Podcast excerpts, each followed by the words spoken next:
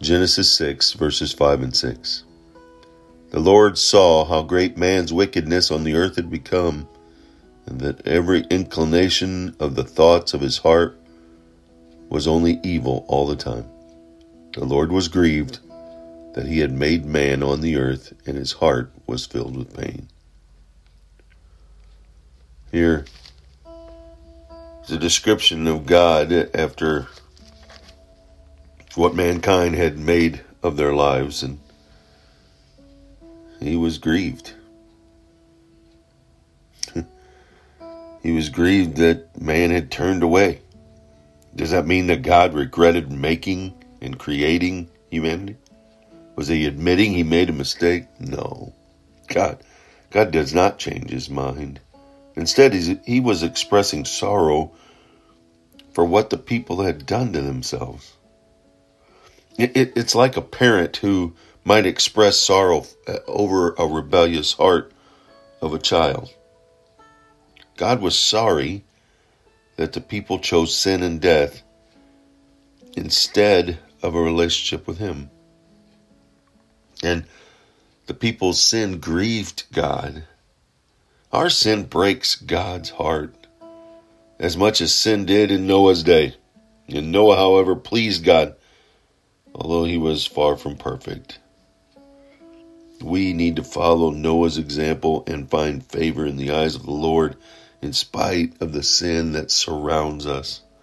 To not get caught up and live of the world while we're in the world because we are in it. And we're left here for a plan because of His plan and for His purpose.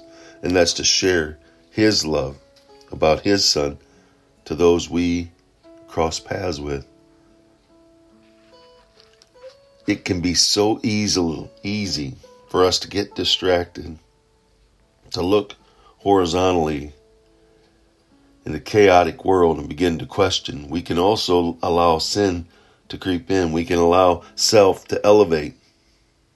We can allow Satan to get a, a toehold, which then can easily turn into a foothold. And before we know it, he has a stronghold through the temptation that he's placed. And we've allowed it to turn into sin.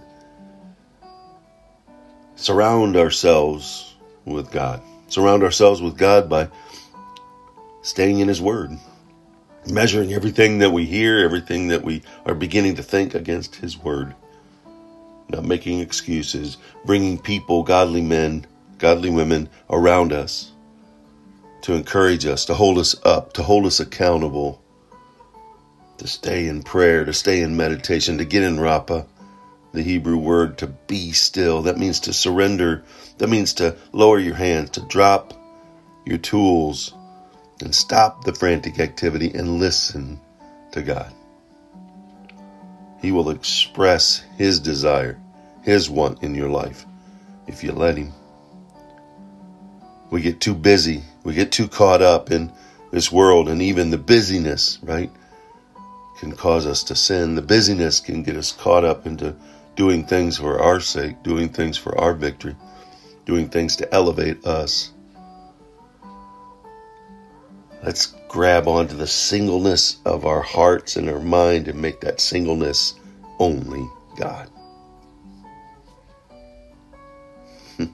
Go out making a wonderful God filled day, trusting in Him, elevating Him, vertically focused on Him. He did it. Let's do it.